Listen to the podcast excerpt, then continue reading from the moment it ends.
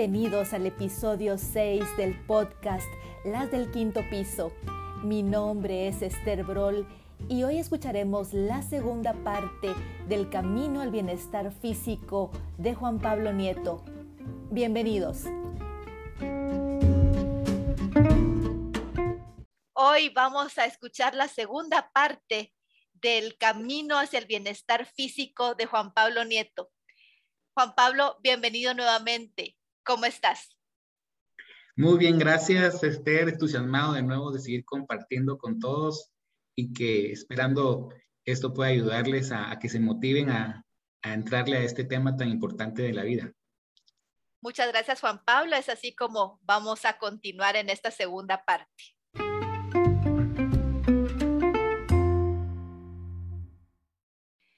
Juan Pablo, ¿y qué ha sucedido con los medicamentos? Que tú decías que el tomártelos no te llamaba la atención y que era algo que realmente era molesto, digamos, para ti. Bueno, el, dos medicamentos me los quitó el cardiólogo, me modificó otro, eh, porque, bueno, era uno que tenía, estaba tomando como doble diurético, entonces me quitó la versión que tenía diurético incorporado y me dejó uno sin diurético, más el diurético que ya estaba tomando.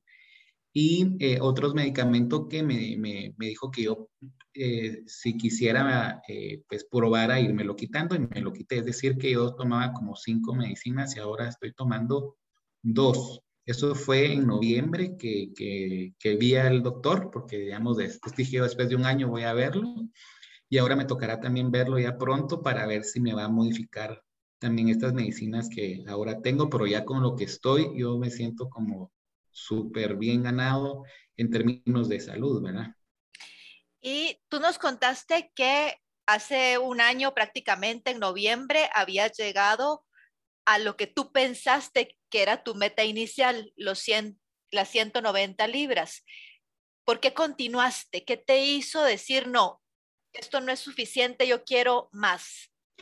Darme cuenta que sí podía, ¿verdad? Yo cuando me decían los nutricionistas, es que su peso ideal, bueno, claro, con menos edad es menos, ¿verdad? Pero eh, su peso ideal está entre 145 y 160 libras. Yo decía, jamás en la vida yo voy a pesar eso. O sea, eso es imposible, eh, porque además me voy a ver enfermo y tal, ¿verdad? Que también creo que es importante eso, que cuando uno baja muy rápido, uno, veamos que se le cae la piel, la cara, uno hasta se pone pálido porque obviamente hay nutrientes que, que no está uno recibiendo en la misma cantidad y entonces uno se ve enfermo en lugar de verse saludable con la pérdida de peso, se ve enfermo. Entonces eso eh, también siempre les pregunto cuando me dicen, ¿estás delgado? Pero me miro enfermo, me miro bien, no, te ves bien. Ah, bueno, entonces eso, digamos, que yo dije, estoy bajando de manera saludable y he logrado llegar a 190 libras que tengo, tenía 20 años o 25 años de no pesar.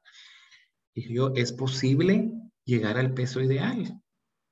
Porque además, eh, digamos que como iba ya monitoreándome con, con, que me pesaba, iba viendo cómo iban mis porcentajes de todo, me di cuenta que 190 libras aún no estaba yo en, en, en un peso y dejemos el peso, porque a veces cuando si uno echa músculo y todo va ganando peso, pero el porcentaje de grasa yo todavía estaba por arriba de, de lo que yo necesitaba estar en el límite máximo. Entonces mi siguiente meta fue llegar al límite máximo de el la porcentaje de grasa que por mi edad, peso y demás y estatura eh, debo de tener, ¿verdad?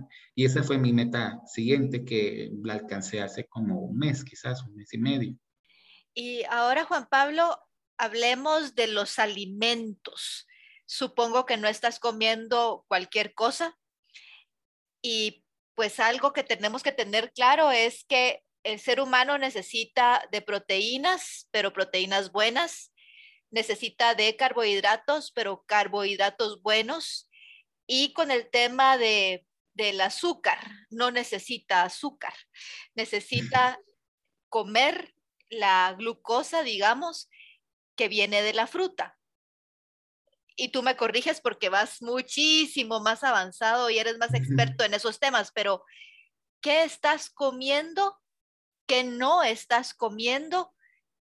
¿Y cómo te has sentido a partir de, esa modificación en los alimentos que consumes? Eh, como te comenté anteriormente, con la pandemia dejé de, de, tener la asistencia de la nutricionista, que la verdad creo que el nutricionista, más que darle a uno como el menú de lo que uno debe comer, es ese asesor que le va diciendo a uno muchos tips de cómo ir llevando la vida y la comida a la par de la vida que uno lleva.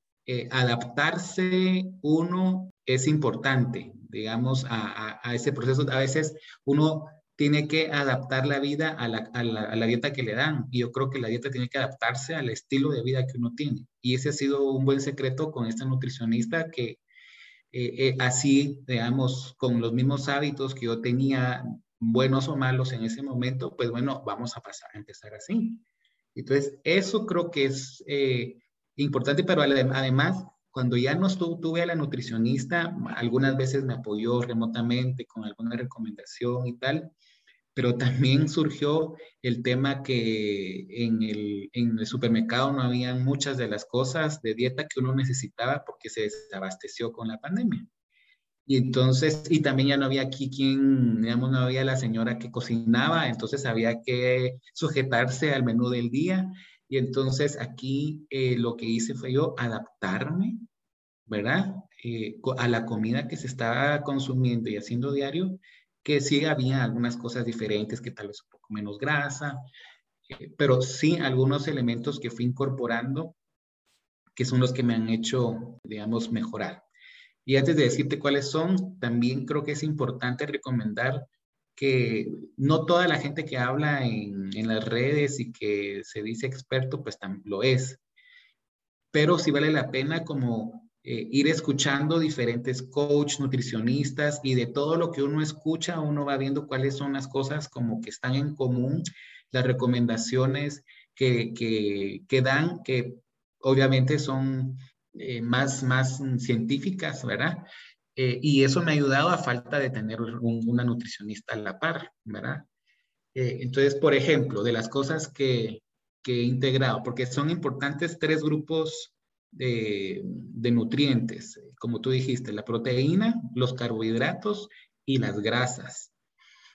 A veces uno pone de malos a las, a las grasas y las grasas son súper importantes para todo el proceso metabólico. Para los hombres son muy importantes también para eh, muchos procesos eh, hormonales.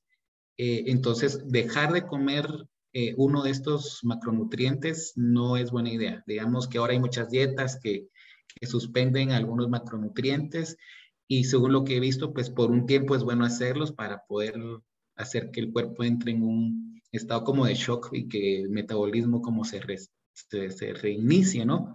Pero eh, no es bueno mantener una dieta así. Mi dieta ha sido siempre una mezcla de los tres macronutrientes. Lo que sí es que he aprendido y he, escuchado que, por ejemplo, si uno quiere perder peso, entonces uno tiene que reducir los carbohidratos y consumir más un porcentaje mayor de grasa.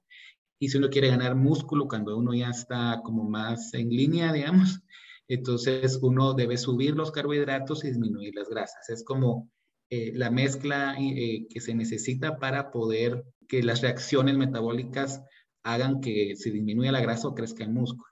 Pero todo eso es como un proceso que uno va conociendo su cuerpo, ¿verdad? Irlo como probando cada semana, cambiando algún alimento y tal. Pero de las cosas que he hecho con, con los alimentos es no dejo de comer ensalada todos los días eh, y me como hasta dos tazas de ensalada de diferentes vegetales, la lechuga casi siempre, pero trato de variar algún aderezo y eso, y eso me da una sensación de saciedad. Entonces, eso es lo primero que me como.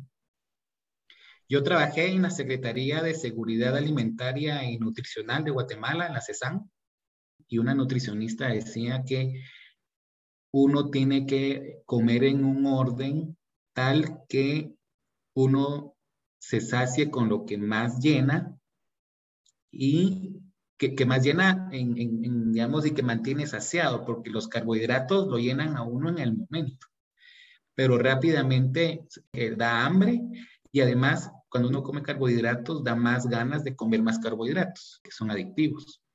Entonces, ella recomendaba que primero hay que comer los vegetales, porque son lo que más nos sacia, lo que tiene fibra es lo que más llena, y luego comer la proteína, ¿verdad? Que, que también llena eh, por el volumen que, que tiene y la, y, la, y la, fibra, pero además el, de último, entonces dejamos los carbohidratos, lo cual es bien difícil porque estamos acostumbrados a comer todo mezclado, ¿verdad?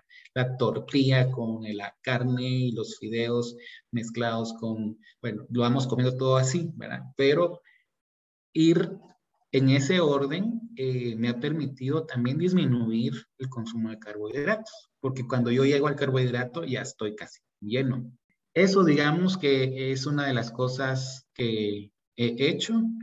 Y otra cosa también, Esther, que es importante, yo te lo comenté el otro día, es no pensar como en la comida como el enemigo, porque la comida es parte de nuestra vida, eh, para poder vivir y además es parte de nuestra vida social.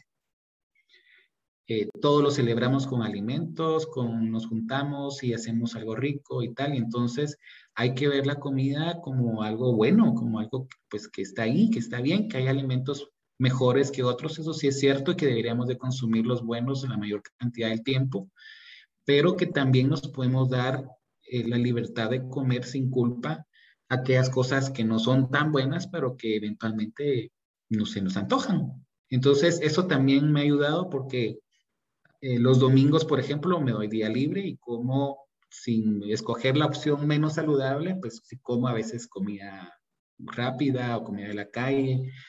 Cuando uno comienza también a, a, experimentar en la cocina con cosas que uno va viendo también que son saludables y que son ricas, pues hay veces que yo del domingo yo me preparo la comida que me voy a comer y porque me parece que me, se me antoja más que una hamburguesa. Pero también me pongo de premio cuando voy a llegar a alguna meta, eh, voy a ir a comer a tal lado que me gusta. Y entonces ese va a ser mi premio. Eh, entonces no veo a la comida como mi enemigo, sino que lo veo como también un motivador en medio de todo. Y eso me ha ayudado a, a no sentir una sensación de prohibición o una sensación de, que estoy en una escasez de cosas ricas o algo, no, sino que puedo comer lo que quiera cuando, cuando quiera, pero tengo que saber cómo comerlo, ¿verdad? Y Juan Pablo, respecto a los carbohidratos, ¿estás comiendo carbohidratos integrales o los que son procesados? Lo menos procesado posible, Esther. Digamos, lo que sí me quité fueron las harinas blancas. El pan de harina blanca, eso no lo consumo. Igual, si algún día se me antoja comerme una champurrada, me la como. Cuando hay pastel me lo como porque a diferencia de cuando era chiquito no era goloso, ahora de grande soy goloso. Y el postre no me lo perdono. El postre todos los días me lo como, pero me como una opción más saludable y más pequeña, una ración más pequeña con el café, ¿verdad? Entonces no me lo prohíbo. Entonces, sí, las harinas blancas trato de evitarlas, trato de consumir todo integral. Cuando no hay, pues me como la versión normal, el arroz normal, el espagueti normal. Eh, como digo, con la pandemia no había, entonces tuve que comer eso. Lo que hago es comerlo con la medida que ya me di cuenta que es la, la que es la idónea para mí. Entonces yo lo voy midiendo por porciones. Entonces, por ejemplo, para mí una taza de espagueti de arroz equivale a dos tortillas. Entonces, si yo quiero comer arroz y tortilla, me como media taza de arroz y solo una tortilla. O si quiero, a veces no me como el arroz, solo como dos tortillas. así voy como jugando para que no pasarme de esas porciones. Entonces, como ves, como de todo. Y respecto de las grasas, ¿cuáles comes? ¿De dónde las obtenés? Hay comidas que pues tienen grasa porque la tienen, porque la carne, por ejemplo, la tiene. yo te comentaba que yo como, por ejemplo, esta semana pasada hicieron un rabo estofado delicioso y eso tiene mucha grasa, ¿verdad? Pero me lo comí, ¿verdad? Pero eh, regularmente pues no, no son esas comidas las del diario. escojo las, las grasas más saludables, que son el aceite de oliva, el aguacate, eh, también las nueces, y sí procuro como incorporarlas, porque sí son necesarias. Entonces, si veo yo que no, que no he comido suficiente grasas, veo, voy viendo en mis macros, entonces en la noche me como un aguacate. Y por supuesto las nueces eh, que son tan buenas horneadas, no fritas, me imagino. Sí, exactamente. Y mejor si son sin sal, ¿verdad? Pero igual, eh, digamos, con que sean horneadas, aunque tengan sal, ahí, ahí se van. Mira, ¿y qué has hecho con el azúcar? Ya confesaste que tú no podés vivir sin postres. Yo tampoco. Pero ¿qué haces con el azúcar? Porque obviamente no es lo mejor para el cuerpo.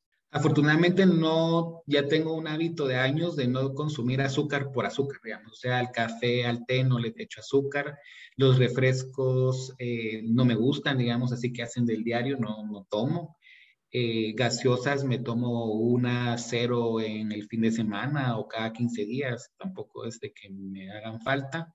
¿Qué otra cosa que azúcar? Ah, bueno, digamos que tomo el azúcar de las frutas, que regularmente por la mañana es que las consumo bueno, ahí hay cosas que a mí me parecen, me saben dulces y no sé si son dulces, la gente vez las siente que no son dulces, pero por ahí los gustos me van, me va dando. Los postres sí, digamos, eh, o, escojo, por ejemplo, varias, las variantes de Tosh, ¿verdad? De galletas que tiene, entonces eh, me como eso. Eh, también consumo las barritas cuando estoy haciendo, entrenando muy fuerte, entonces consumo una barrita pero de ahí, de consumir azúcar, azúcar, no, no la consumo ya de años. Entonces, Juan Pablo, en este camino que nos has compartido, hay temas muy importantes que nos has mencionado. Uno, que somos seres integrales holísticos y que tenemos que tener un balance y parte del bienestar físico lo da. Otra de las cosas que me hablabas cuando estábamos preparando el programa es que todo esto te ha derivado, te ha enseñado, te ha hecho descubrir la importancia de tener una vida con propósito. Y yo quisiera que ya para ir concluyendo nos puedas contar un poco acerca de, cómo se transformó ese camino de bajar de peso en algo más integral, más trascendental, voy a decir. Digamos, cuando uno está en estos procesos de pérdida de peso y que se quiere meter uno al gimnasio, regularmente el motivador es eh, la vanidad. Y eh, porque pues queremos vernos mejor, ponernos alguna ropa mejor, o porque, bueno, uno en la adolescencia que quiere pues conquistar a las chicas o lo que sea, pero cuando mi propósito fue más significativo, que es una motivación más fuerte y más permanente, entonces comencé a ver que esto me estaba ayudando a ir construyéndome de manera diferente.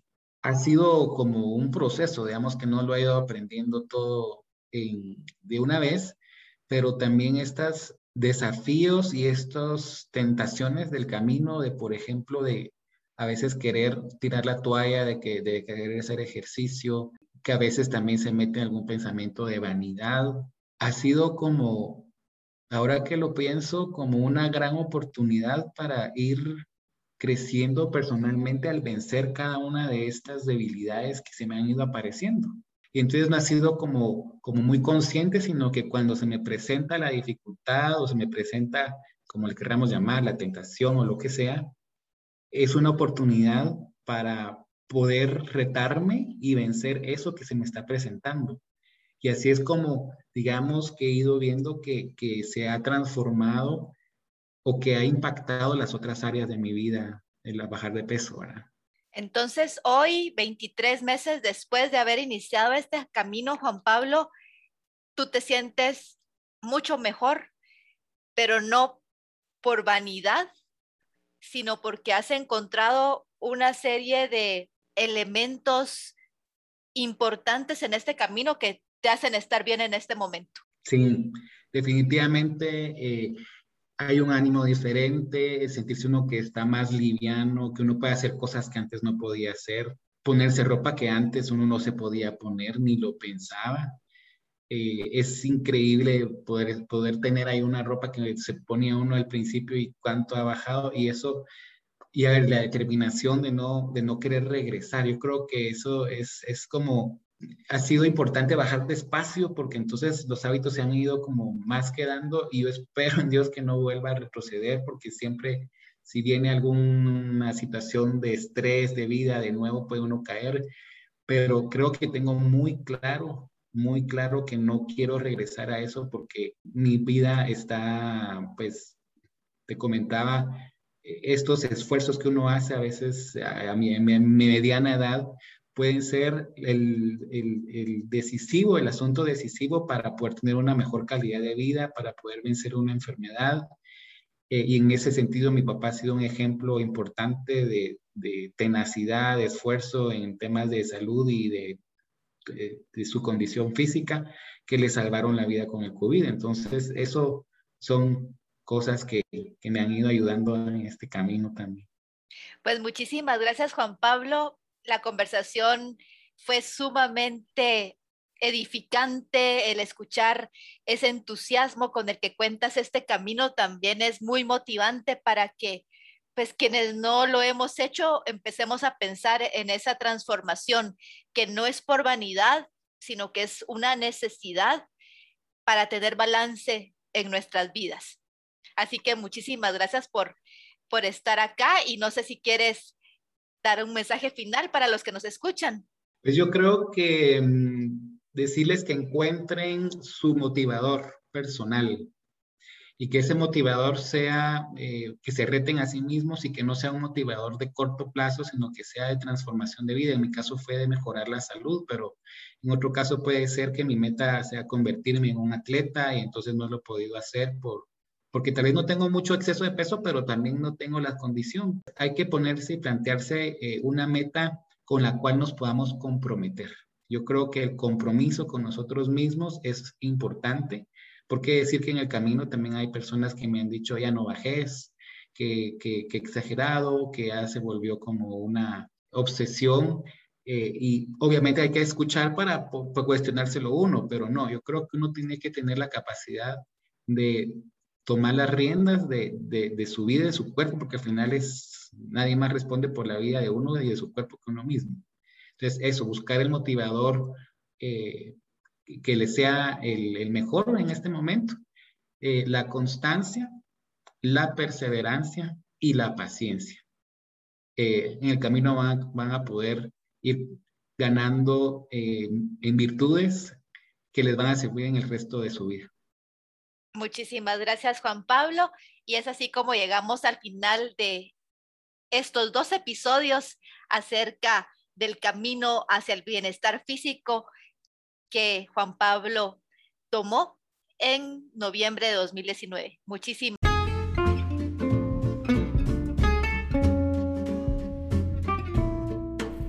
Es así como llegamos al final del episodio 6 del podcast Las del Quinto Piso.